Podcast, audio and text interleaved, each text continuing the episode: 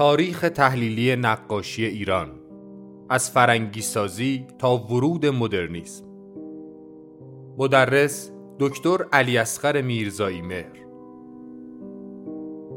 برگزار شده در مؤسسه پژوهشی، آموزشی و مطالعاتی آکادمی شمسه.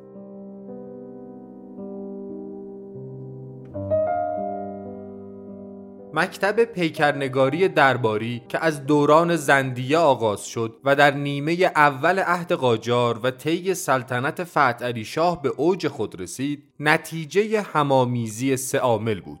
خلاقیت فردی هنرمندان، تعامل مطلوب ایشان با گفتمانهای قدرت و بومیسازی دستاوردهای فرنگی سازان اما در نیمه دوم عهد قاجار و مقارن با سلطنت ناصرالدین شاه عواملی چون گسترش روابط با غرب توجه حاکمیت به فرهنگ اروپایی ورود دوربین عکاسی اعزام هنرجو برای فراگیری هنر به مغرب زمین چاپ و نشر روزنامه و تشکیل مراکز آموزش نقاشی به شیوه اروپایی دست به دست هم دادند تا نقاشی ایران را به سوی طبیعت پردازی غربی سوق دهند. از این رو سنت های بومی و نگاه شاعرانه به جهان تصویر جای خود را به برداشت و تولید از نمونه های اروپایی داد. البته پژواک طبیعت پردازی مزبور حداقل با نیم صده تأخیر به ایران رسید. همچنان که ورود مدرنیسم نیز به ایران با تأخیر همراه بود.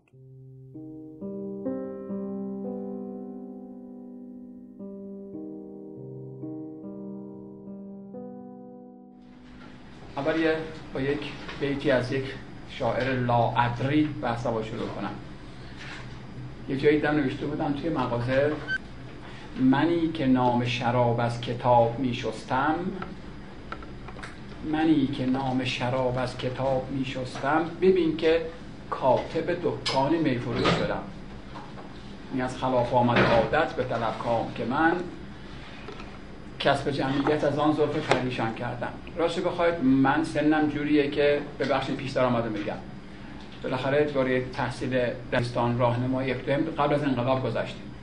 قبل انقلاب جوری در جامعه طرح مسئله می‌شد که نگاه همگان به دوری قاجار کاملا حسبی کاملا غیر جدی کاملا آمیخته به تمسکر و خلاصه نگاه حجوامیز بود. ما اینجوری یاد گرفته بودیم که دوره قاجار این دوره افتضاح. یعنی دوره عقب ماندگی و انحطاط و پوزش بخوام زنبارگی و چیزایی از این قبیل. اما از بعد عادت شرایط علاقمندی های من جوری پیش رفت که امروز یکی از شیفتگان هنر قاجارم.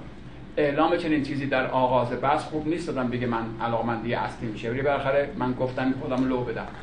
و الان شاید ده دوازده سالی است که عمده کارهایی که کردم که بعضی هم خبرداری مقاله ها کتاب و غیره حول هوش به حال هنر قاجار بوده و این شاید از اوایل فکر نمی کردم ولی پیش اومد.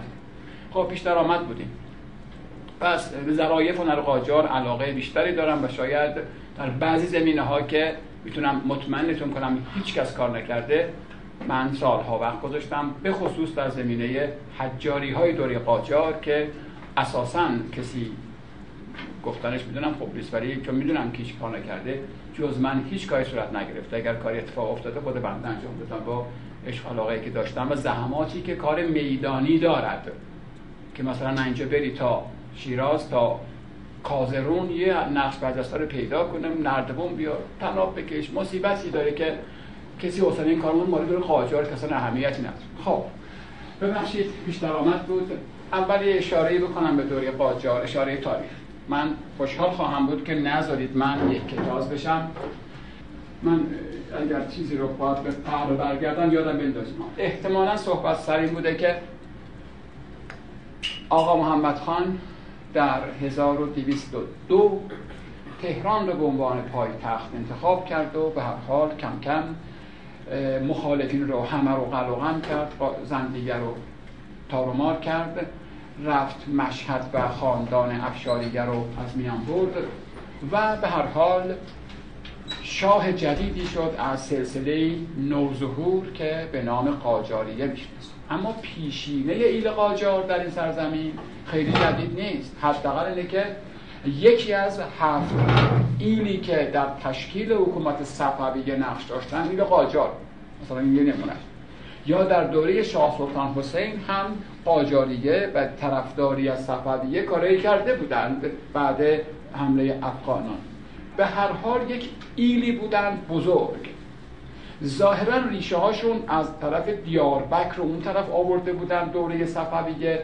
برای اینکه بتونند کنترل کنن برده بودن در استراباد اینا رو سکنا داده بود. گمان می‌کنم شاه عباس شاید قبل از اون درست نیست. به هر حال مرکز سقل این خاندان این ایل که طبیعتا ترک زبان بودند و احتمالا از نژاد مغول در منطقه گرگان و استراباد و اون منطقه بود.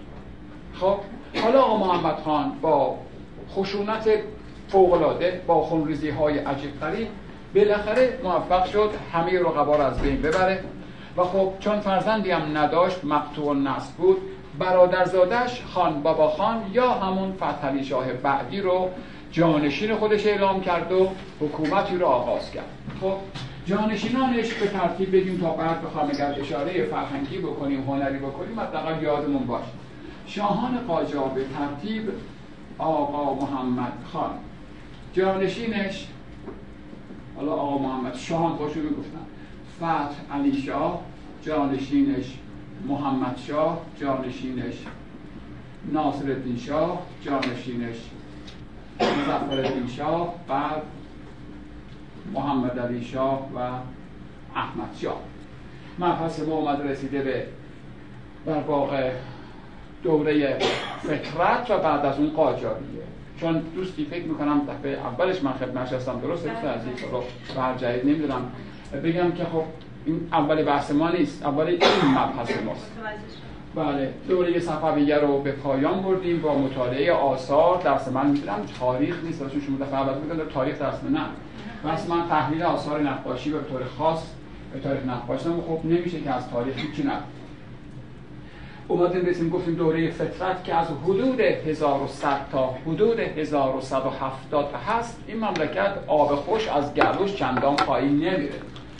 تا اینکه آقای کریم خان زند آرامشی نسبی رو حداقل در مرکز و جنوب ایران به مرکزیت شیراز ایجاد کرد و اما اون هم فقط سی سال بود. با مرگ او ناآرامی ها دوباره مجال گرفت تا اینکه محمد خان با تلاش بسیار بسیار مجدانه و سختگیری های فراوان موفق شد رقبا از بین ببره و سلسله به وجود بیاره که پس از صفویه طولانی ترین حکومت رو میشه گفت یا سلطنت در ایران داشتن.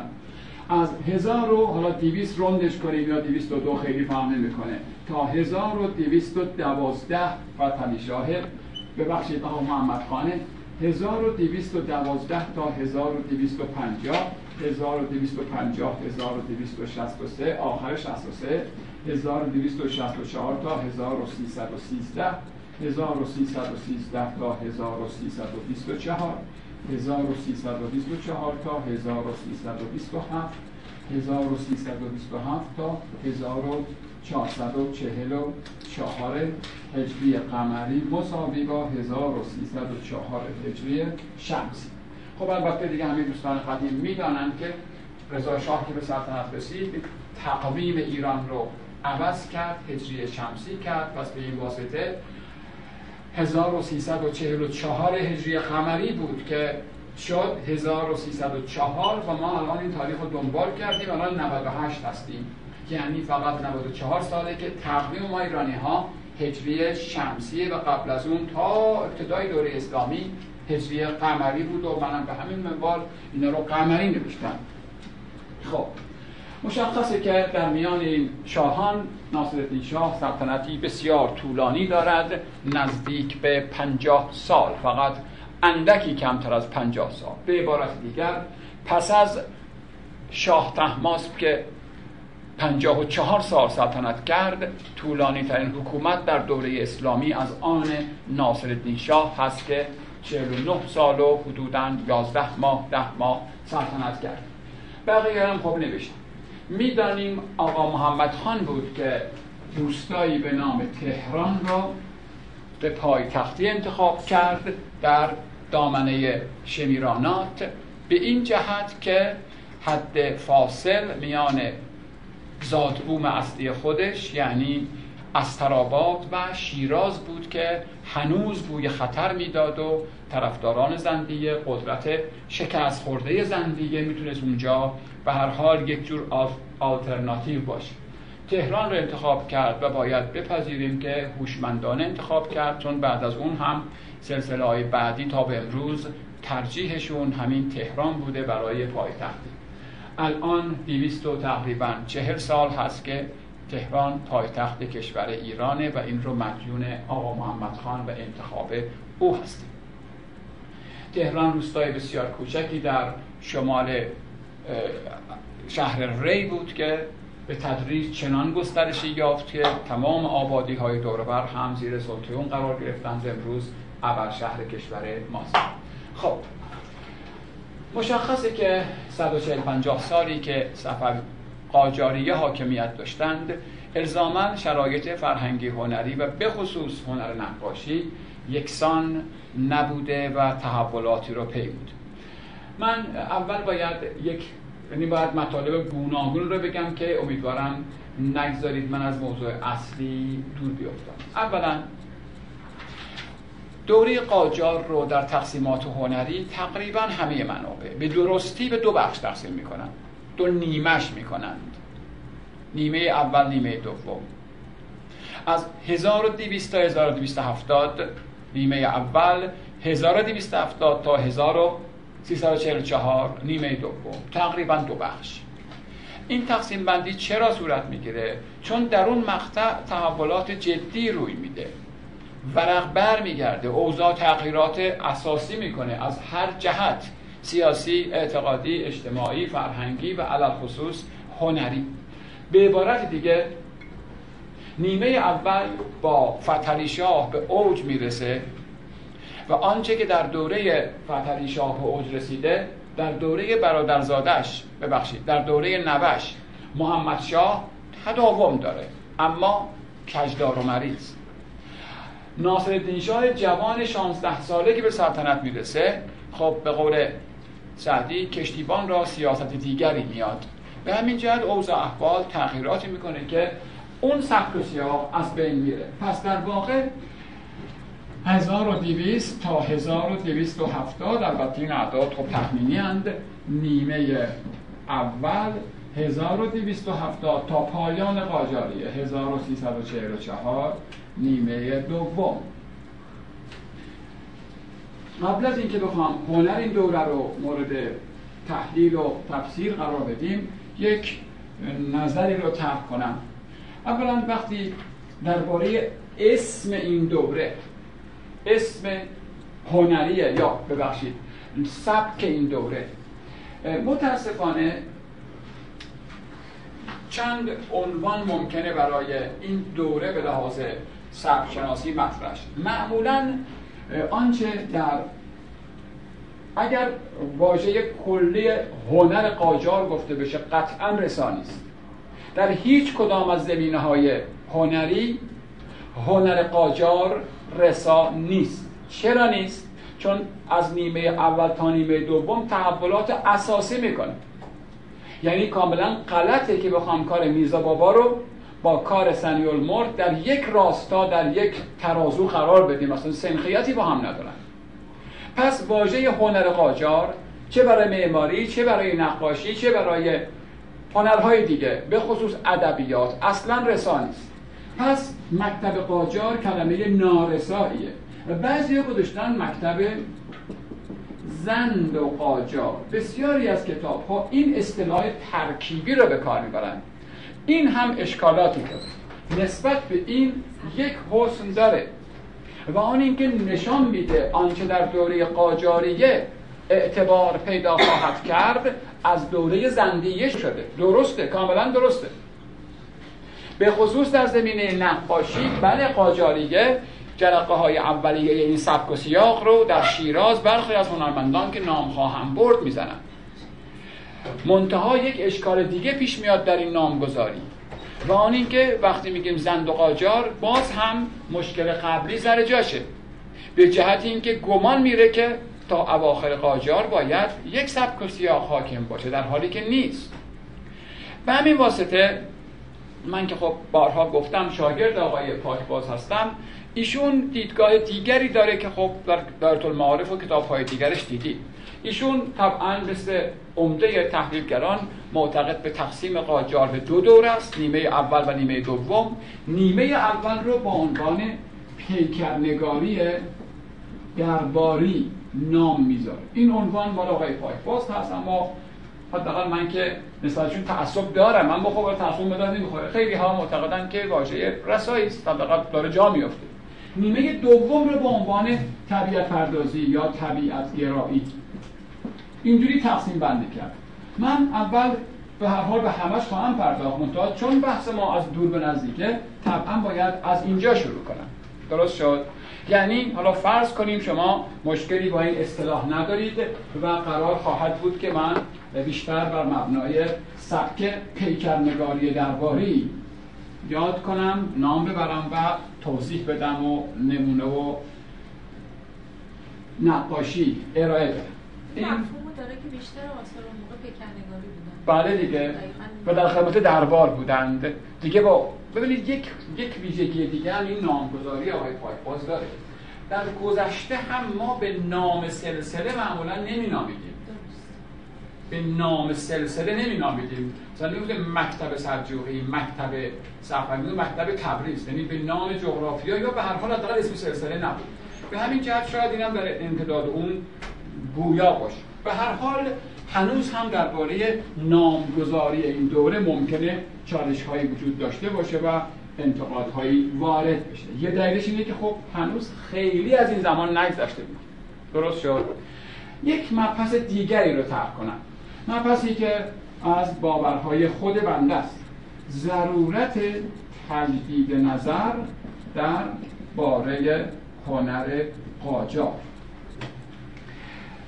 یک پیش رو طرح کنم بعد برم سراغ این. اول کلاسی گفتم واقعا درست بود. خب سن دوستان من ایجاب نمی‌کنه حتی خانم آریایی. که یادش بیاد که قبل انقلاب واقعا برخورد با دوره قاجار در منابع در کتاب ها در مقالات در رادیو تلویزیون. چجوری بود؟ یعنی باور بفرمایید هر آنچه که از بدی نفرت انزجار پلشتی کثیفی نمی‌دونم بیوطنی وطن فروشی هر چی می‌دونید هر چی شما می‌دونید مال قاجار بود دیگه.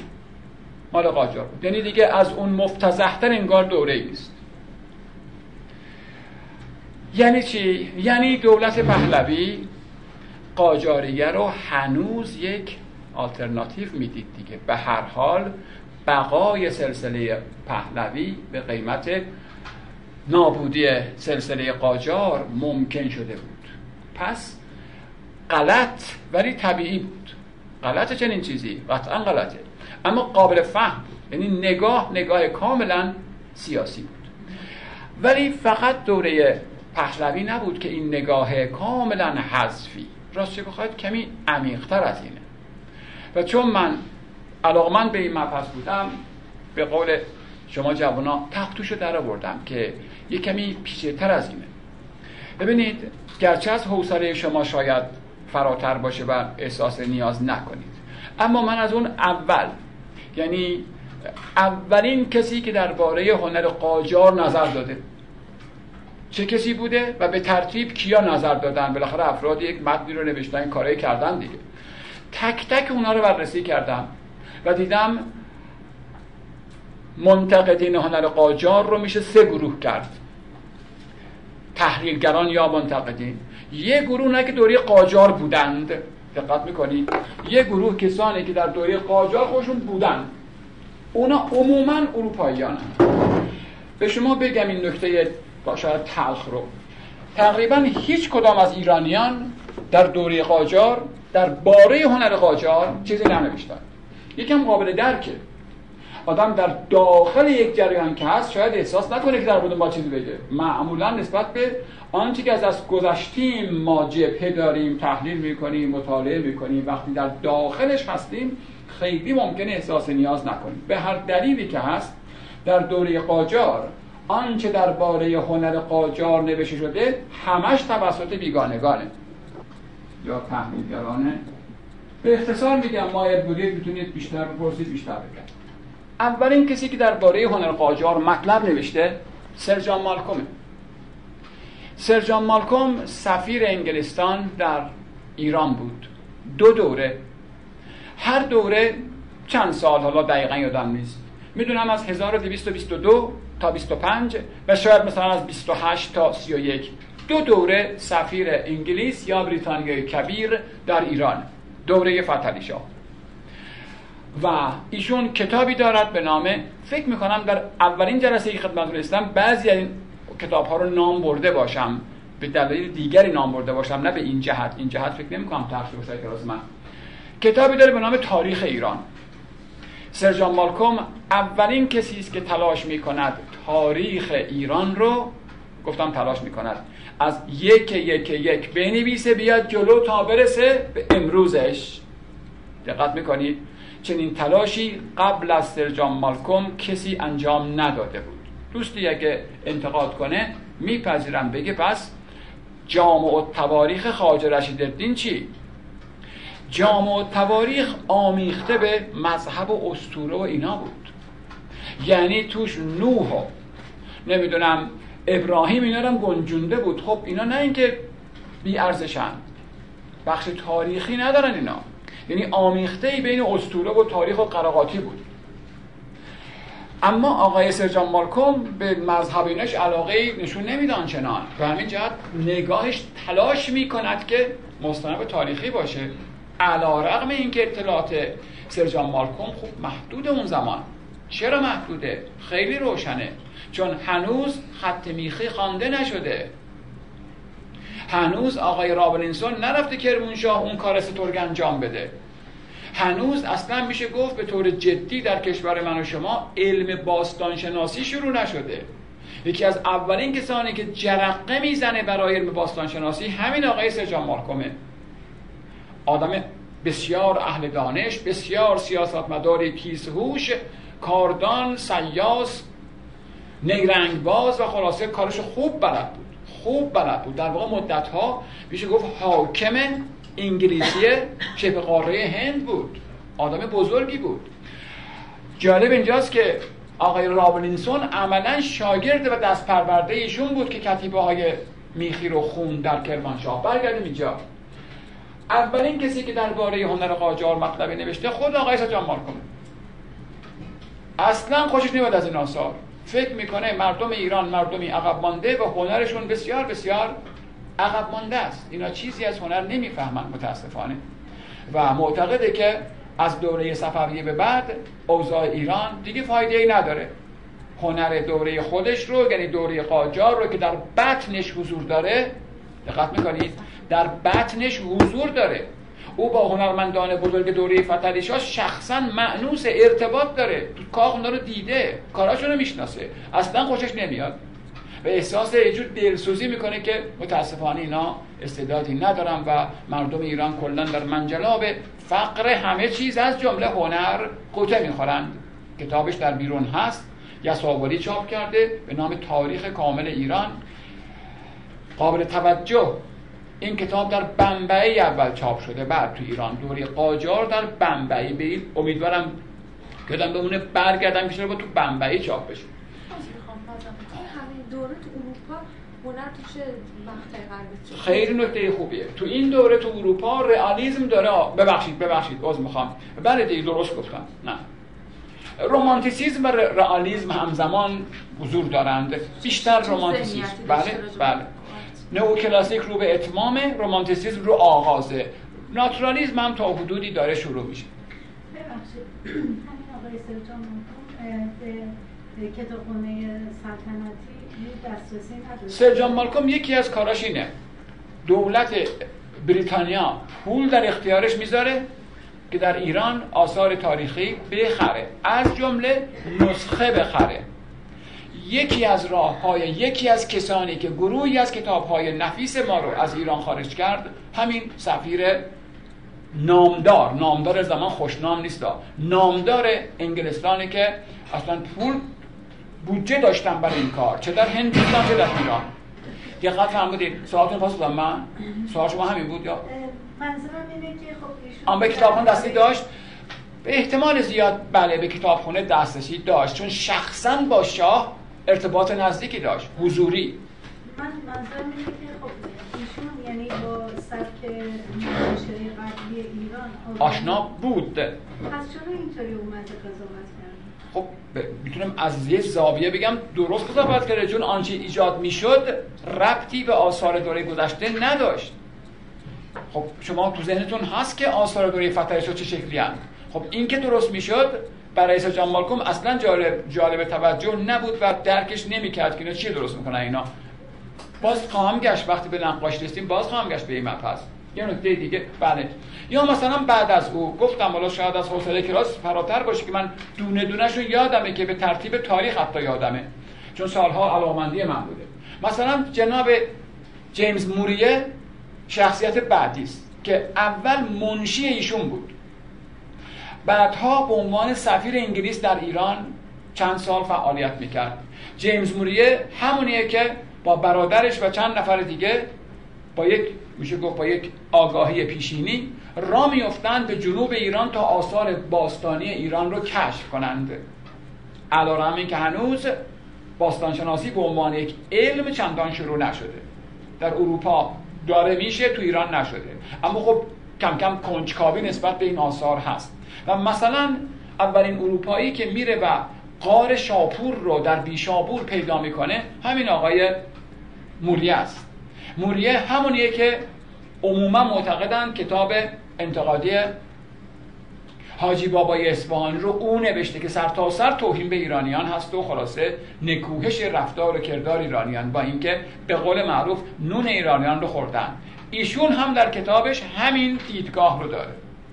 نسبت به هنر قاجار منزجره. ضعیف می‌دونه حقیر می‌دونه. فکر می‌کنه اینا از 300 سال پیش جملهش اینه. میگه گمان می‌رود از 300 سال پیش به این طرف هیچ روی در پیشرفت ندارند و بالعکس روی در ازمهلال و تقهقر دارند. یه واژه که آدم مونده. تقهقر یعنی قهقرا. چراش میگم جای بحث داره. خواهم گفت. اگه بحثا خواهم گفت. خب به حال در دوره قاجار تمام منتقدینی که مطلب نوشتند چه به عنوان گزارش چه سفرنامه چه صرفا کتاب. نسبت به هنری که در جامعه جاری بوده بدبینند. چرا رو چند دقیقه بعد میگم.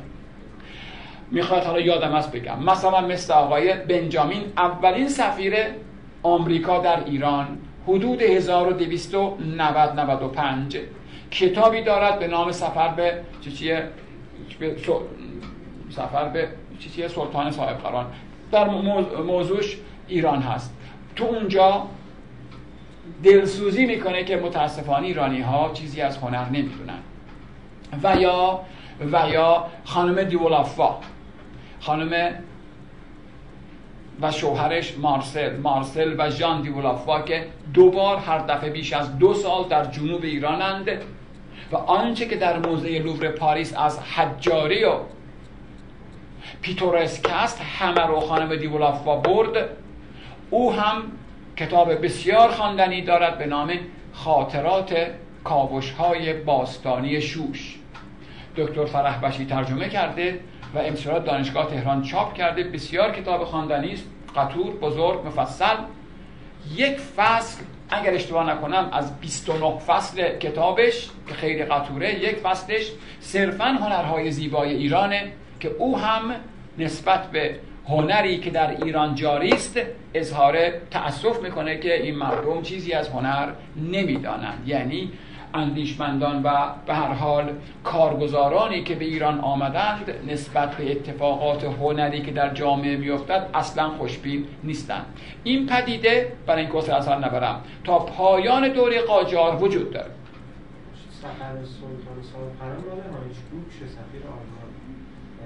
راست میگی شما. سفر به چی چیه؟ سفر به سلطان. نه نه سفر به در. حق با شماست. بروکش بروش اتفاقا بروکش. هم داره هانریس بروش بروکش. هم همین دیدگاه رو نسبت به من تک تکشون رو دوست داشتیم برای شما به خصوص میارم.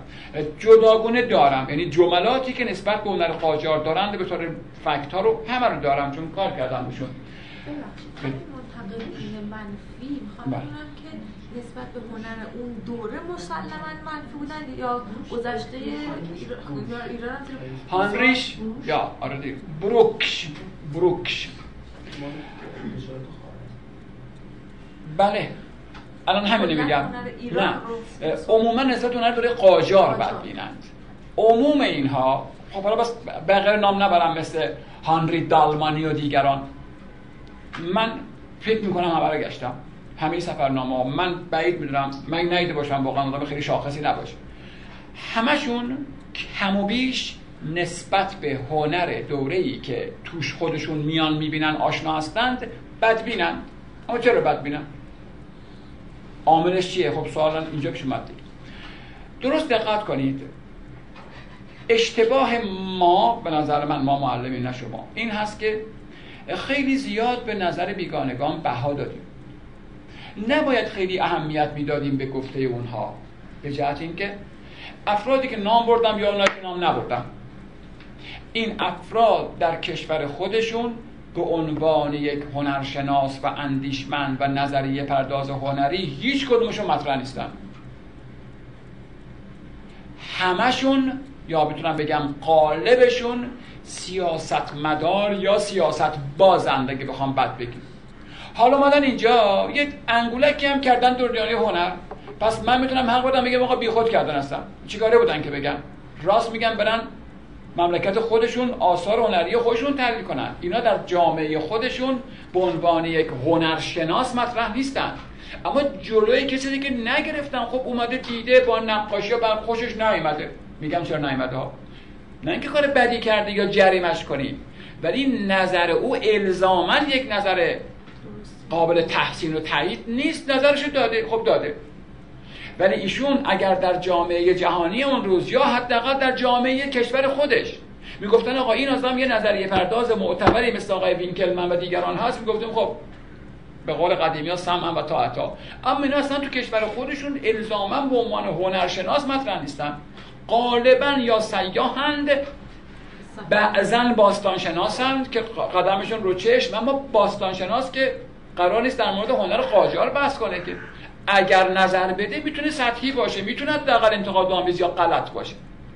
یا عموما سیاست مدارن سیاست مداری که برای کنجکاوی های اجتماعی فرهنگی داره اما الزاما منتقد هنری نیست. الزاما کارشناس امور هنری نیست. خب اما چرا اینا بدبینن می‌تونم بگم حق دارن بدبین باشن. به جهت اینکه آنچه در کشور ما می‌دیدند با آنچه در کشور خود دیده بودند انتباه نداشت. من نظر خودم رو میگم می‌تونید شما هم نپذیرید. به نظر من هنر قاجار رو نمیفهمیدند حقم داشتن نفهمن چون با این فرهنگ آشنا نبودند.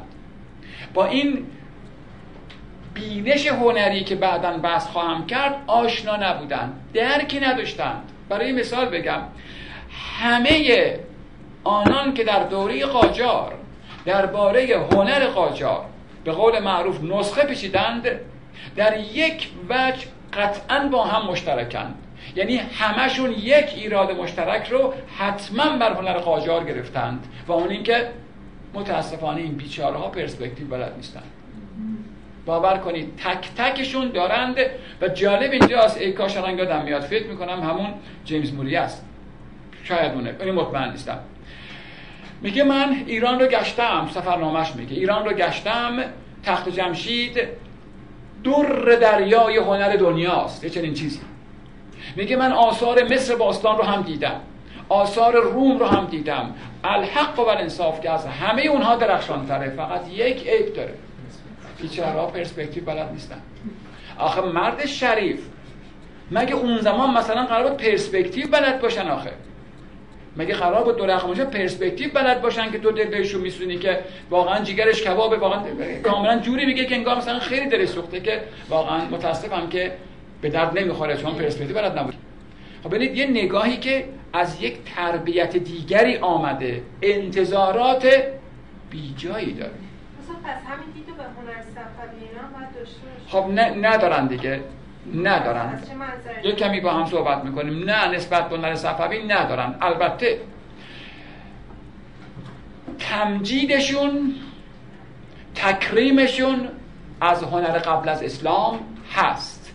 به این بازم سعی می‌کنم برگردم. با عرض پوزش نگه دارید اگر مسئله هست. من این- این این قدم برم جلو. پس وجه مشترک انتقاد همه بگیم حالا نویسندگان دیگه حالا بالاخره مطلب نوشتن میشن نویسنده. نویسندگان اروپایی درباره هنر ایران وجه مشترک اینه که پرسپکتیو بلد نیستن علاوه بر انتظارات اونها از هنر ما چیه؟ بزرگان دوره قاجار به خصوص نیمه اول یعنی نیمه اول که گفتم که دیگه ناصرالدین شاه به اون بعد. وقتی یک سیاه یا نه؟ سفیر یا نه؟ کسانی از این قبیل بیشتر اینا میبادن دیگه. هنوز که توریسم به مفهوم امروز که راه نیفته بود که یا باستانشناس حتی. اینا با خودشون یه دونه طراح می آوردن البته اواخر صفوی هم میفته این کارو می‌کردن ها شاردن و تابرنیه و اینا هم همچین کارایی می‌کردن. با خودشون یک طراح یا نقاش می آوردن که چیکار کنه؟ خب معلومه چیکار کنه. اون جاهایی که رفتند ازشون طراحی کنه. می‌خوام در موردش مطلب بنویسه بگه اینجا کاشان بود اینا هم تصویر کاشان. اینا رو به خصوص طراحی بیشتر. طراح می آوردن اون طراح چه کاری باید بلد باشه؟ باید برخورد طبیعت پردازانه با منظره بلد باشه دیگه. ولی بی معنی اگر آدم بیاد یه کار دیگه ای انجام بده. طبیعتا باید این آدم بلد باشه چشمانداز این ساختمون رو گنبد سلطانیه رو صد تاشون رفتن گنبد سلطانیه رو کشتن باید هم بکشن. شاهکار معماریه دیگه. بعد تو کتابا بردن که آقا این بنا به این ویژگی ها وجود داره. دقت کردید؟ داخل پرانتز. اینکه عمومشون یا اکثر بزرگان معتقدند خود اروپایی ها. سانتا ماریا دل فیوره متأثر از گنبد سلطانی است. خب عکاسی که نبود که. طرحمرها رو دیدن دیگه. طرحها رو دیدن والله خب غیر از این که نمی‌تونست باشه که. آقای برونلسکی هم که ایران نیامده بود بگم مدارات دیده اینجا رو. پس از روی طرحها باید اقتباس کرده باشه الهام گرفته باشه یا حتی شاید تقلید کرده باشه. اینجا هم از اواخر صفوی تا نیمه دوره قاجار بزرگان اروپایی با خودشون طراح می آوردن این طراح چی بلد بود؟ پرسپکتیو نور پردازی حجم پردازی طبیعت گرایی از اینا رو بلد نبود که به درد این کار نمی‌خورد. این کار می‌تونست نیاز اون فرد رو مرتفع کنه برای اینکه بگه من رفتم تخت جمشید. من رفتم نقش رستم من رفتم آقای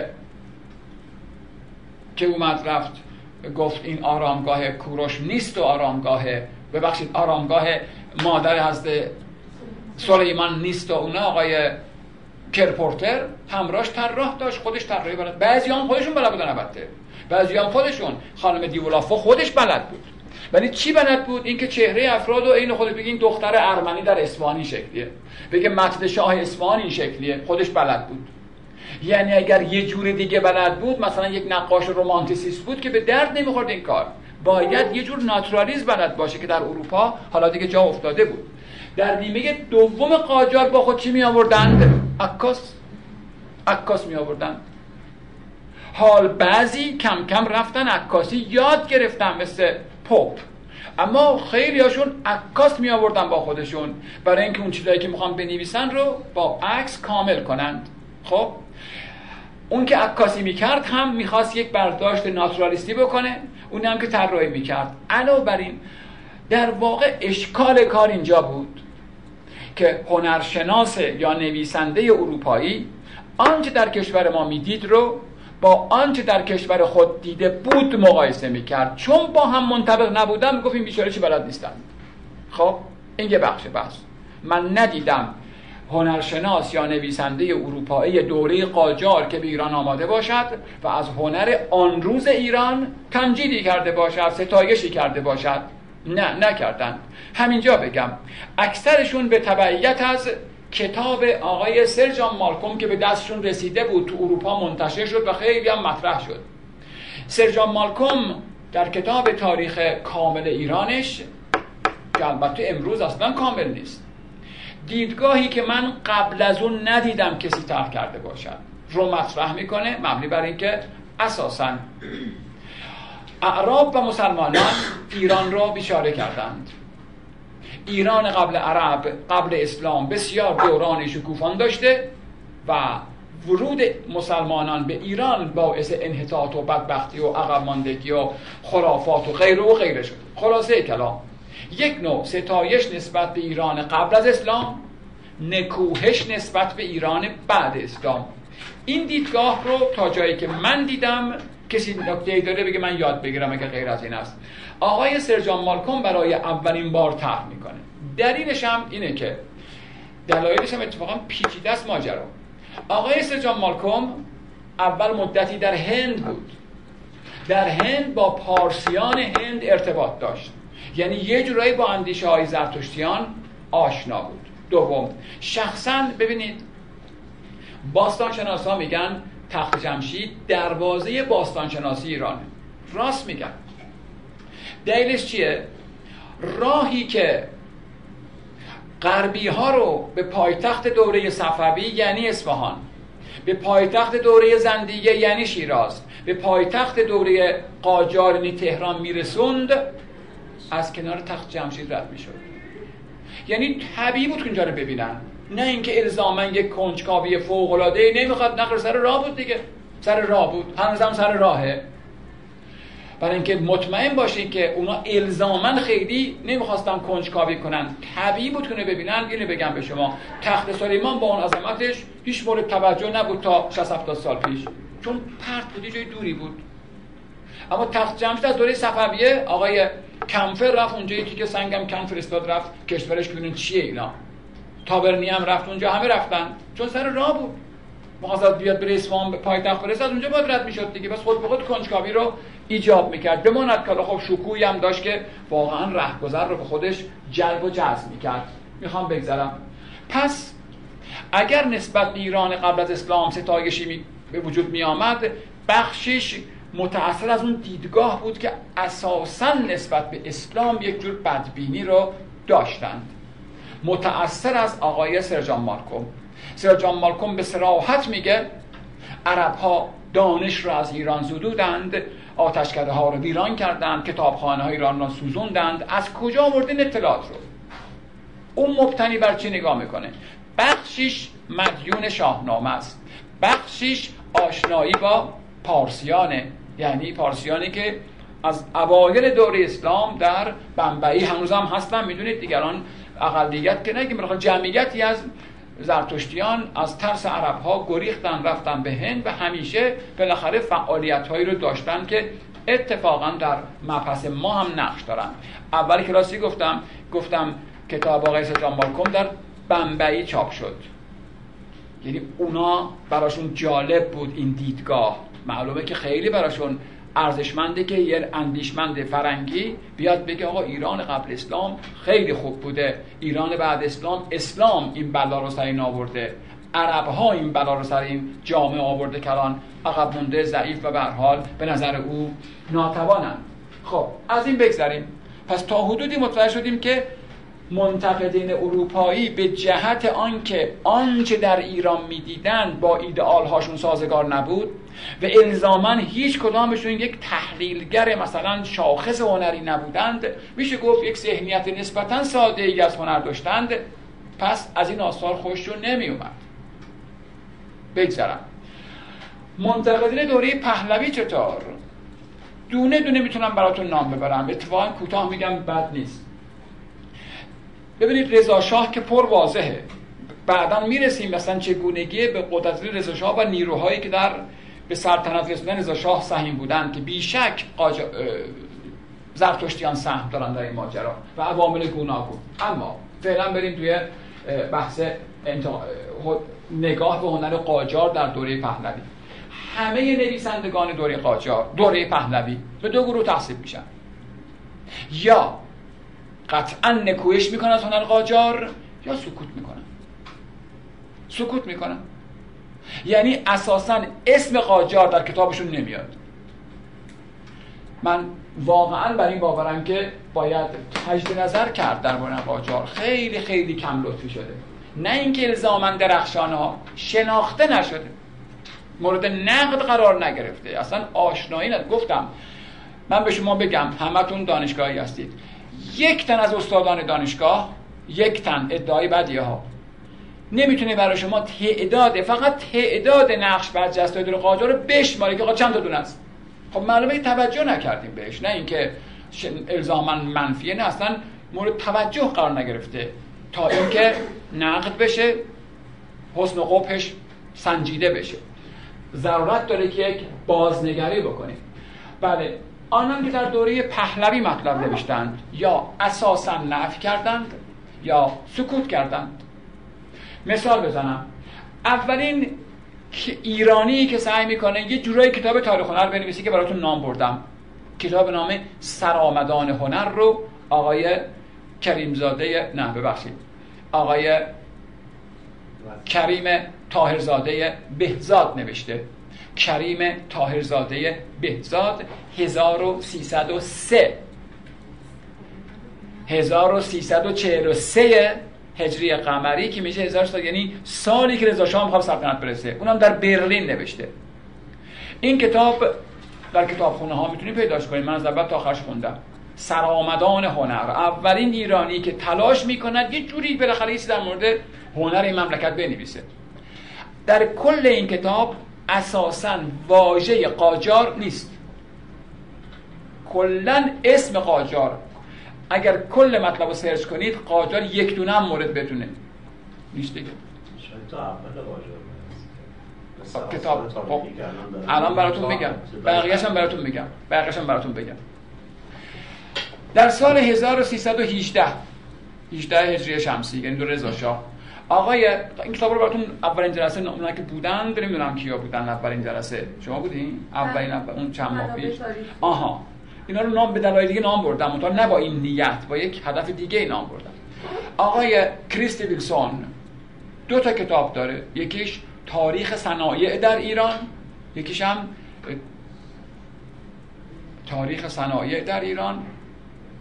تاریخ خدای من چی میگیش در هر دو کتاب در هر دو کتاب به سراحت نکوهش می‌کنه هنر دوره قاجار. به سراحت اگر درست نمونده باشه جملهش اینه. میگه آره جملهش جملهش یادم نیست. مفهومش اینه. میگه این دوره کم ارزشتر از آن است که مثلا وقت صفحات کتاب رو بهش صرف کنیم به همین سادگی. جناب آقای پوپ. جناب آقای پوپ که بسیار آدم قابل احترامی است به نظر من خدمات شایانی به فرهنگ هنر ما کرده. خدمات بسیار زیادی کرده و من حداقل براش بسیار احترام قائلم. مجموعه کتابش انقدر دیگه. سیر تاریخ هنر ایران می‌تونه کنارم دیگه. اینقدره چه انگلیسیش که اینقدر بود. چون کاغذ کلوخ بود واقعا. راست میگم. اون چاپ قدیم آقای خانم آریایی آقای شما که نمیده بودیم. خب البته راست میگم چون اونام نبودن. کتاب مال رضا شاه سال 20 چاپ شد اولش. 20 در هر صورت آقای پاپ ببینید من به شما میگم من فراتون هر کی دوست داشت بعد دفعه بعد براش میارم. کتابش یکی از جلدهاش یکی از اون مجموعه رو آقای آقای کی ترجمه کرده؟ خدای من. آقای آژن ترجمه کرده به نام سیر و صبر نقاشی ایران. خب شاید در خونتون باشه دیگه. به نام یکی از اون مجموعه رو آقای آژن چند سال پیش قبل از اینکه همش ترجمه بشه یه دونش ترجمه کرد اون که مربوط نقاشیه. عنوانش هست سیر و صبر نقاش انشاءات مولا همین پایین. اینا چاپ کردن. البته 15 سال پیش. در کل کتاب 600 خورده ای صفحه است. دقیقا یادمه. 630 صفحه 40 صفحه. از این 600 خورده ای صفحه نیم صفحه. فقط نیم صفحه. باور کنید نیم صفحه هم کمتر. یک پاراگراف درباره قاجاری است. مشخصه که من تسلط دارم انقدر مدعی دارم میگم. یک پاراگراف درباره دوره قاجار. 630 صفحه درباره نقاش ایران بحث می‌کنه.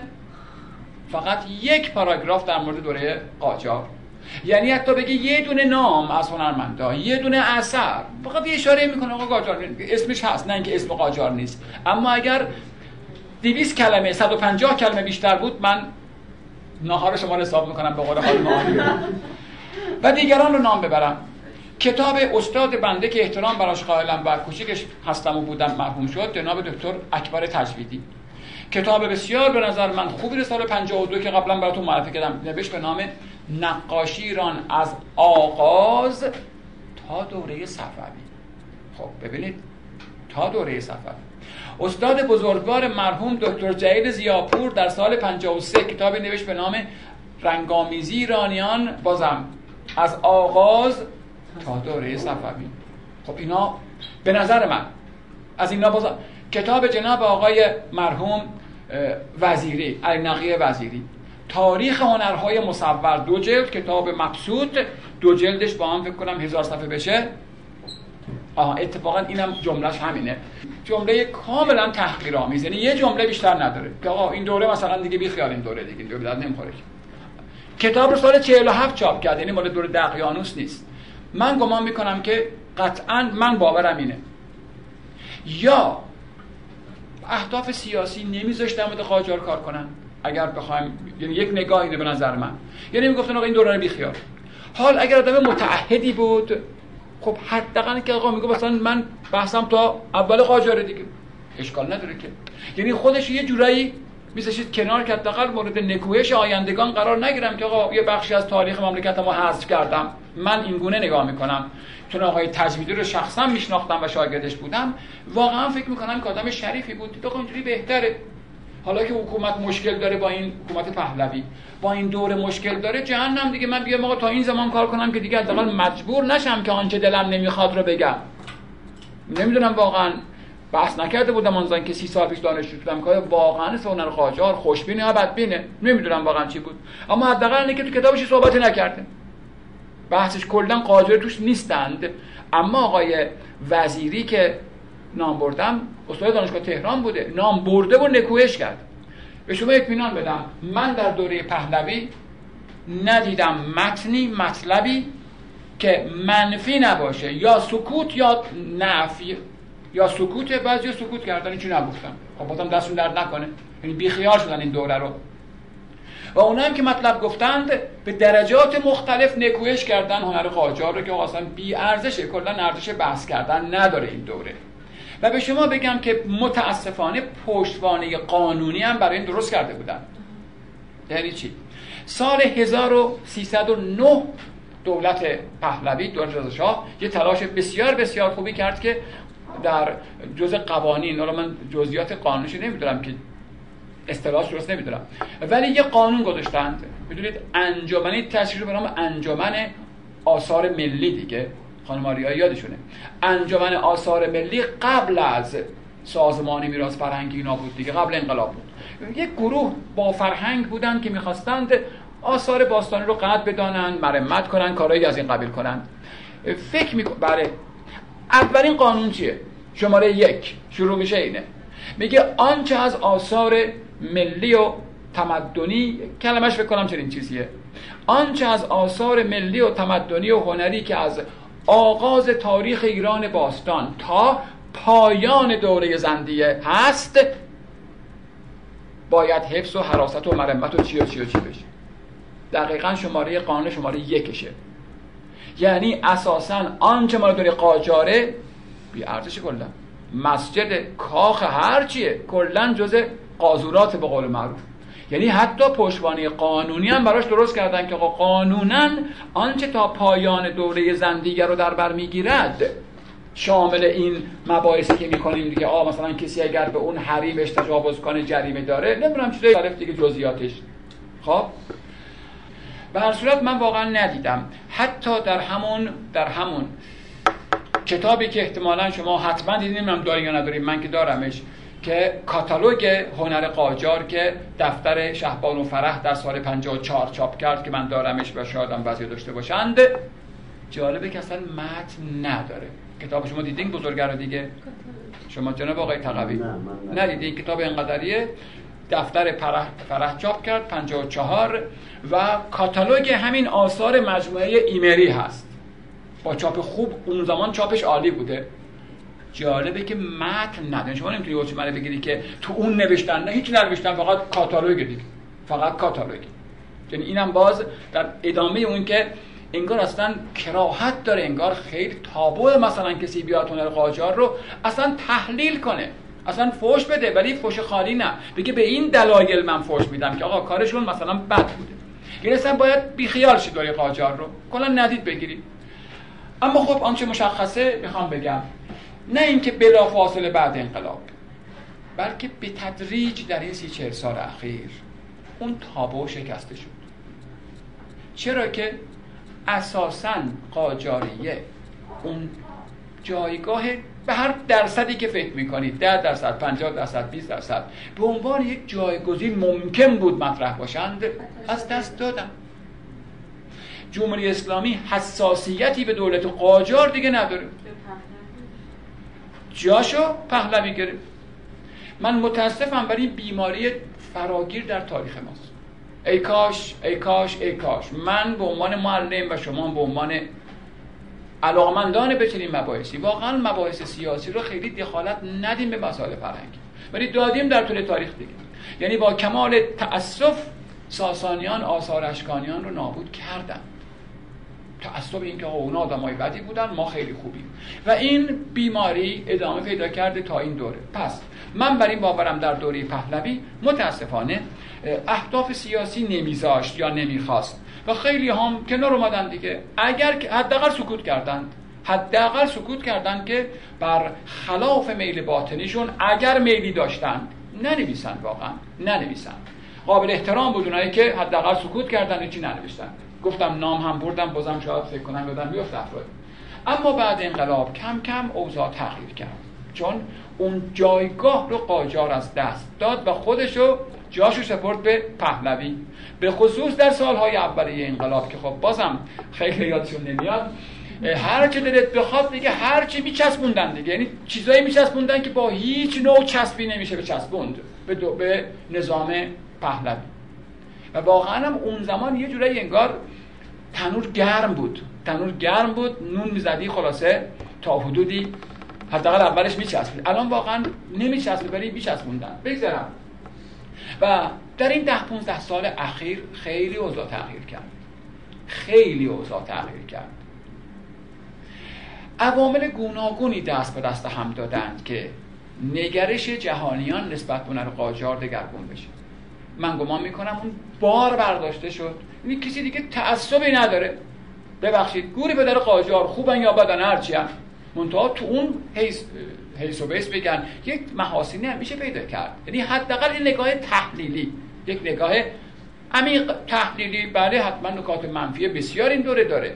اما اینکه با یک عینک بدبینی شروع کنیم به نگاه کردن از پیش اون دوره رو تاراج و تاریکی ببینیم دیگه اتفاق نیفتاد. و حالا شاید شاید کسانی داریم که از این بر پشت بوم آروم آروم دارن میفتن من متنهایی همه هر کسی که دستی به قلم می‌بره بنده کوچیکش هم به قابل احترام. اما خب نمیشه نام نبرم چون شما برم می‌شناسید. مثلا بزرگانی مثل آقای آقداشلو شیفته هنر قاجارن. شما جملاتی رو بخونید می‌دید که اصلا دیگه انگار آسمون سوراخ شده. آسمون سوراخ شده فقط فقط همون مهرعلی و فلانی افتادن پایین. این تا این حد حالا دیگه از این برم کسانی هستن که واقعا شیفته پروپا قرص و دیوانه هنر قاجارن تا جایی که تا جایی که امروز من می‌دونم مراکزی وجود دارد که آثار دوره قاجار رو با کیفیت خیلی خوب کپی می‌کنند حالا به هر نیتی و مشتری دارن اینا. در خارج از ایران هم این کار می‌کنن در داخل هم این کار می‌کنن و اینم جالبه دیگه. ما ملتی هستیم در طول تاریخ یا افراد کردیم یا تحقیقات راحت بر هر زمینه این کاره ایم ما. یا افراد کردیم یا تفرید. حالا داره به این طرف سوق پیدا می‌کنه که انگار آقا درخشانترین دوره تاریخ ما مثلا دوره قاجار بود از لحاظ هنری خب انشالله که از این بر نیفتیم. اما همیشه آرزو می‌کنم از سعدی یاد بگیرم این جمله که میفرماید حق نباید گفت الا آشکار. تو خفا تو پستو حق گفتن به درد نمی‌خوره. بله در اواخر دوره قاجار از اواخر دوره پهلوی قدم هایی برداشته شد قدم های مثبت. حتما یکی از مهمترین قدم ها خرید مجموعه آقای سرهنگ ایمری بود که در سال 54 دفتر شهبان و فرح انجام داد. خب البته می‌دونم که اطلاعاتی دوستان من دارند. نه اینکه حالا فکر کنیم دیگه مثلا شخصیت بی‌نظیری بودند ایشون برای اینکه اهداف فرهنگی داشتن و حتی امکان دید بازتری نسبت به هنر برقرار کرده بود فرح شکی نیست. من تا اونجا که اطلاع دارم کانون پرورشی به همت ایشون را افتاد. درسته در تقابل با برخی از مسائل سیاسی داخل حکومت بود. درسته در لجاجت با پهل بود بود. ولی به هر حال کانون پرورشی بزرگان به این مملکت داد که بعید بود جای دیگه رشد کنند. من یه جمله بگم گرچه تخصص من و زمان مال اون نیست. می‌تونم بگم بعید می‌دونم شما در زمینه شاخهای مختلف هنر بزرگان بزرگان 50 سال پیش نام ببرید که انقدری انقدری توی کانون نقش نداشته باشن. این معمولا از اونجا پای گرفتن. از آقای فرشید مسقالی گرافیست نامدار و ابراهیم حقیقی بگیر تا احمد شاملو. تا سمد بهرنگی تا خیلی های دیگر. چپ و راست و شمال و جنوب و انگار یک نگاه احصافا فراگیر بوده دیگه. نمی‌تونیم بگیم نبوده که. مشخصا تنگ نظری چندانی نبوده که این شخصیت ها از اونجا اومدن بیرون. پس چون میده که به تدریج شاید فضا بازتر می‌شد. من بر این باورم. به تدریج که از دوره قاجار دیگه واقعا میکسش دور می‌شد شاید تعصبات داشت کم می‌شد. که بله اون مجموعه رو خوشبختانه فرح خرید آورد و در معرض دید من و شما در موزه سعدآباد قرار دارد که حتما برخی از اون مجموعه رو در همین کلاس با همدیگه تماشا خواهیم کرد. خب؟ بله عرض می کردم این رو هم بگم این بحث تمام کنم. اینو این نکته رو خیلیاتون شنیدید. فرهنگستان هنر در سال 86 شش بله. یک به اصطلاح استارت یک همایش جهانی رو زد به عنوان هنر قاجار هنر همایش جهانی هنر قاجار. که خب من هم عضو اون همایش بودم عضو هیئت علمی و مجموعه بودم. تا سال 88 هم پروژه ادامه داشت اما با مسائلی که 88 پیش اومد خبر دارید آقای میروسین رو برداشتند اون ماجرا قطع شد. همون زمان هم مخالفینی داشت این ماجرا. به طور مشخص روزنامه کیهان به طور مشخص مطالبی بر علیه همایش نوشته بودن می نوشتن که این چه کار مزخرفیه؟ آنچه یادمه اینه که استخون پوسیده های شاهان عیاش قاجار رو از قبل بکشیم بیرون که چی بشه؟ چه نیازی هست به چنین چیزی؟ یعنی نگاه کماکان نگاه سیاسی بود. در هر صورت امروزه فضا برای مطالعه هنر قاجار بسیار بازه خوشبختانه. یعنی اگر کسانی هستند که از اون دوره متنفرن که اشکال نداره باشند کسانی هستند که بیطرفن کسانی که شیفتشن این به اصطلاح تعارض ها می‌تونه نتیجهش برایندش خوب باشه. حتما می‌دونید دو سال پیش از این در موزه ایران, ایران باستان ما آثاری از لوور آوردن و در همون زمان در پاریس اون جشنواره بگیم اسمش چی بود؟ نمایشگاه امپراتوری گلهای سرخ رو گذاشتن که واقعا در تبلیغ و تشویق و شناسایی هنر قاجار مهم بود. من در یک جایی نوشته شده دارم حفظ نیستم. در این حدود 15 سال گذشته نگاه جهانیان هم بسیار تفاوت کرده به هنر قاجار و خوشبختانه به نظر من تعادل پیدا شده. راحت میشه الله روش کار کرد. پس اگر حتی جامعه هنری مثل شما نسبت به قاجار اطلاعاتون از دوره صفویه کمتره. طبیعیه. به جهت اینکه کار نشده این زمین. کار نشده. یعنی حتی نکوهش تحلیلی هم نبوده بیشتر فوش بوده. نه اینکه مثلا واقعا مقالاتی بنویسند هنر این دوره رو مثلا بکوبند. خب اینو گفتم. با این بحثمو کردم. یعنی ادامه میدم از یک منظر دیگه. یکی از دلایلی که دلایل گوناگون داشته. حالا یکشو میگم. یکی دیگه از دلایلی که هنر دوره قاجار رو نکوهش کردن میشه گفت بدشانسی قاجاریه این بود که بعد از دوره صفوی اومدن. بنا به گفته جناب آقای افشار مهاجر در کتاب مدرنیسم و هنرمند ایرانی آخه این که ملاک نیست. بیان بگیم حافظ سعدی ملاک شعر فارسی هند هر کی شبیه اونا نگفت دیگه جاش تو جهنمه. خب این که نشد که میشه انواع دیگری از شعر رو در مقاطع دیگر گفت. بگیم آقا ملاک هنر ما دوره صفوی است چون هنر قاجار با اون انتباق ندارد پس دیگه فایده نداره. راست بخواید بسیاری از دلایل نکوهش این بوده. اونایی که حالا مثلا داخل ایران مشکلی با پرسپکتیو مثل غربیا نداشتند معمولا از این جهت که آقا بعد صفویه دیگه خراب شد. خب شد. اما قرار نیست اینو با اون مقایسه کنیم چون اصلا ساختار این هنر با اون متفاوت اهدافش اصولش متفاوته. همچنان که هنر صفویه رو الزاما نباید با هنر سلجوقی مقایسه کنی با هنر سلجوقی با هنر ساسانی. اصلا این مقایسه ها مع فارقه به نظر من.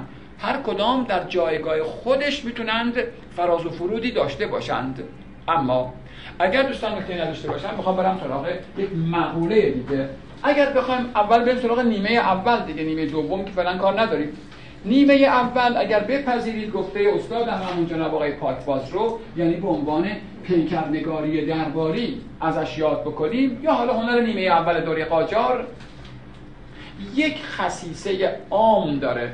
یک خصیصه عام دارد و اون باستانگرایی است. یه بار دیگه نکتهمو بگم. هنر نیمه اول دوره قاجار. من حواسم هست. گفتم هنر نیمه اول. نگفتم نقاشی که یعنی حقیقت سنگم بزرگتره. انشاءالله کلمات نزدن نباشه. گامم رو بزرگتر برداشتم.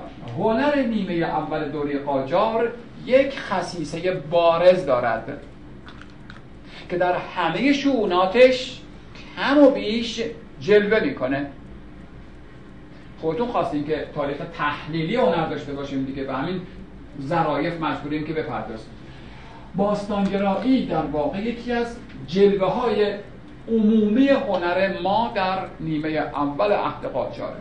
نه فقط در نقاشی که در مثلا معماری در ادبیات در حجاری و همچنین در نقاشی که مورد علاقه خاص ماست حتی هنرهای سنتی و صنایع دستی. به ندرت در تاریخ ما. نمیگم اصلا نبوده. به ندرت. دوره ای داریم که این همه برخلاف آنچه که غالبا شنیدید انسجام وجود داشته باشه. من کمتر می‌شناسم. به مثلا بگم خب دوران صفوی نگارگری ما در یک مقطعی اوج تاریخ هنر ماست. منم موافقم. اوج تاریخ نگارگری ماست. اما نگارگری یعنی آنچه در نگارگری مکتب تبریز میگذره در ادبیاتش بازتاب نداره. با ادبیات فاصله گرفته. ادبیات اون دوره کسی مثل محتشم کاشانی که خب ربطی به اون نداره که. یعنی در اون روزگاران یه کمی دقت می‌خواد در آن روزگاران نقاشی از ادبیات خیلی فاصله داره حالا. یعنی اگر میان تصویرگری می‌کنند خمسه رو که مال 500 سال پیشه کار می‌کنن درسته؟ شاهنامه رو که مال 700 سال پیشه کار می‌کنن همگام نیستن در این دوره نادر در این دوره به نظر من درخشان که با نظر شخصی هست می‌تونید با من موافق نباشید مثل خیلی که موافق نیستند همه چی با هم هماهنگ اتفاقا. منسجمه و این نادره در تاریخ ما. که هم تو معماری یک خصیصه کلی ببینی. من متاسفم که سواد موسیقی ندارم. واقعا صادقانه میگم. نمی‌دونم واقعا در موسیقی چطوره چون اصلا سوادش ندارم. بماند که خب اطلاعات نام موسیقی کمه. آیا تو اونم می‌تونین پیدا کنیم آیا باستانگرایی جلوش در مثلا هنری مثل موسیقی هم دیده میشه؟ نمی‌دونم. اما در شاخهای دیگر هست. من مشخصه که تأکیدم روی این باید باشه. چون خب رشته دوستانم تخصص دوستانم اینه. خودم علاقه مونه اما خب چون اطلاع دارم که از بقیهش هم چیزی تو کتاب ها نیامده کاری صورت نگرفته پس بازه شما به بقیهش هم کمی اشاره می‌کنم. فقط کمی. البته شاید بهتر بود از ادبیات شروع کنم که معمولا باش خیلی کار نداریم چون از رشته ما متفاوته. می‌دونید سبک ادبی دوره بازگشت. بازگشت. چرا جمله قطع کردم؟ می‌خواستم اول یه بگم. بگم تو دلتون تو دلتون از فتلی شاه عوض بخواید. دیوان خاقان رو بخون. دیوان خاقان رو بخون. واقعا شاعر قابلیه. چی؟ خوشحالم از این بابت. نه اینکه بگم من درست میگم اینکه برعکس. خوبه که یه جور دیگه فکر کنیم نه اینکه ممکنه حالا من اول گفتم اول لودم من علاقه خاص پیدا کردم به این ماجرا. یعنی این مقدار شخصی علاقه شخصی هم هست. اما خب اونجا میگم خوشبختانه کتاب و مدرکم خدمتتون معرفی می‌کنم. گفتم که آقا اینا در مورد قاجار هیچی ننوشتن. خب ننوشتن چیکار کنن ننوشتن؟ پس سکوت کردن حداقل. بقیه هم هرچی نوشتن فوش نوشتن. یا حداقل بدبینانه است. حالا ممکنه واقعا در حد دریوری باشه در حد اینکه آقا مثلا قابل ملاحظه نیست دوره انحطاطه. شما تمجید و تحسین کردید سعی می‌کنم این کار نکنم. ببینید سعی می‌کنم واقعا به هر حال سعی می‌کنم آکادمیک باشه با پشتوانه باشه. ببینید پیکرنگاری درباری بله آغازش از شیرازه. اما اوجش دوره فتلی شاه آنچه دربارش رو می‌خوام صحبت کنم جرقه هاش ممکنه در عهد زندیه زده شده باشه. اما شاهکارهاش مال دوره فتلی شاه. و بعد از فتلی شاه هم رو به افول میره. اینجاست که غلط یا درست باید فتلی شاه رو حالا ممکنه اصلا از این سبک و خوشمون نداره نداره. ولی حامی اصلیش مشوق اصلیش به اوج رسانندش قطعا فتلی شاه هست. یعنی قراره. ما شکست از روسیه رو به اسم اون تموم کنیم. خب باید شاهکار مهرلی هم به اسم اون تموم کنیم دیگه. نمیشه که میگه اونجا این مقصره اینجا این مثلا سهم نداره. نه. قصد و سمین رو خوب و بد رو وقتی زل الله فی الارزه همه کار قبله عالمه پس خوبی ها و بدی ها به گردن اوست دیگه. نمی‌تونیم بدی ها رو به گردن اون بندازیم خوبی ها رو بگیم اون سهمی نداشته. اگر حالا خوبی پیدا کنیم. بله. عرض می‌کردم اگر قرار باشه کلا هنر نیمه اول دوره قاجار رو بخوام بررسی کنیم یک خصیصه در تمام شاخها مستولی حاکم نفوذ داره و یک هارمونی به وجود آورده که قبلا در هنر ما نبود و اون پدیده میشه گفت عجیبی است به نام باستانگرایی. چرا عجیب؟ چون دوستان من ممکنه ندونن. شاید هم هیچ که نمی‌دونه چون اصلا رشته من و شما که باستان شناسی نیست که. به شما کتاب معرفی کنم. ببینید که کتاب های ما چی میگن درباره شروع باستان شناسی در ایران. اطمینان بدم به شما عمده کتاب هایی که به مقوله باستان شناسی مربوطن رشته ما هم نیستن. مثل کتاب بسیار ارزشمند استادمون جناب آقای دکتر صادق ملک شهمیرزادی آقای دکتر معصومی دکتر نگهبان و دیگران. همشون بر این باورند که باستانشناسی در ایران از نیمه یا عموما بر این باورند که از نیمه دوره ناصرالدین شاه شروع میشه. باستانشناسی یک علمه یک علمه در اروپا کی شروع میشه؟ با آقای وینکلمان شروع میشه. در اروپا هم از زمان ناپل اون آغاز میشه. هم دوره شاه تا بیاد به ایران برسه 50 60 سال طول می‌کشه. ببینید حتی در دوره اواخر قاجار هم خیلی از کسانی که به نام باستان شناس میان و اینجا کاوش می‌کنند عتیقه بازند دانش ندارند عتیقه بازند دلالند. آقای لوفتوس یک حالا منظورم توهین نیست یک شیاد و عتیقه بازه. می‌خواد آثار بده اونجا بفروشه پول در بیاره. علم باستان شناسی نداره. جناب آقای یابنده لوح همورابی آقای ژاک دو مورگان. میگن این واژه رو میگن میگن شوش رو شخم زده این نامرد. باستان شناسی که شخم زده. شخم, شخم. خیلی فرق دارن با هم دیگه. بله جناب آقای گریشمن میگن آقا باستان شناس. خیلی دیگه دانش و علم این کارو دارن. اینکه کسی من به گنجین است بره زمین بکنه که باستان شناسی نشد که. خب برگردیم آقا. پس در دوره فتلی شاه هنوز در کشور من و شما علمی به نام علم باستان شناسی وجود نداشت. این مسئله رو پیچیده می‌کنه. پس باستانگرایی چگونه باید اتفاق بیفته؟ از کجا باید این آگاهی های نسبی رو حداقل؟ گفتیم فتلی رأس حرمه.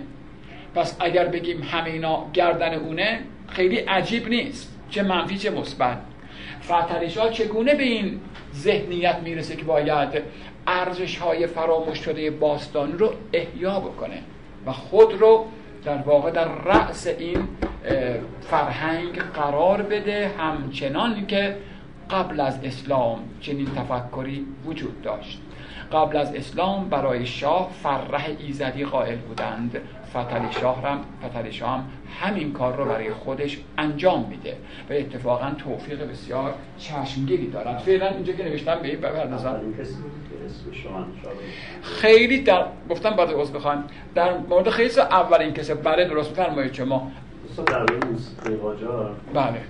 قاجار نه دوره اول. دوره اول فتلیشات خیلی حمایت کرد و به شکل مؤسسه ای رفت شروع و حتی موزیسین زن داشتیم اون که می‌دونم داشتیم بعد دوران ناصر الدین شاه موسیولومر معروف میاد که این باز پایان وطنم وطنم اون ساخته. بعد یه جبهه در مقابلش تشکیل میشه که معتقد بودن موسیقی علمی نداره ایران موسیقی سینه به سینه است. آقای علیمری وزیر میشینه تمام موسیقی ایران نوت می‌کنه که در مقابل اونا باعث یه جبهه سومی هم وجود داد که از همون وقت میرن خارج. میگن اینا به من البته میگم من خب به هر حال که کتابای هست. ولی من به هر حال آگاهی ندارم. نتیجهش اوج موسیقی مشروطه. میشه شکی تو این نیست که موسیقی ما در دوره مشروطه یک جهش خاص داره. اما اینکه ببینید حالا گرچه الان حالا یکم باید بپرم در کتاب خوب جناب آقای خاوری کوچیک چیه؟ خاوریه.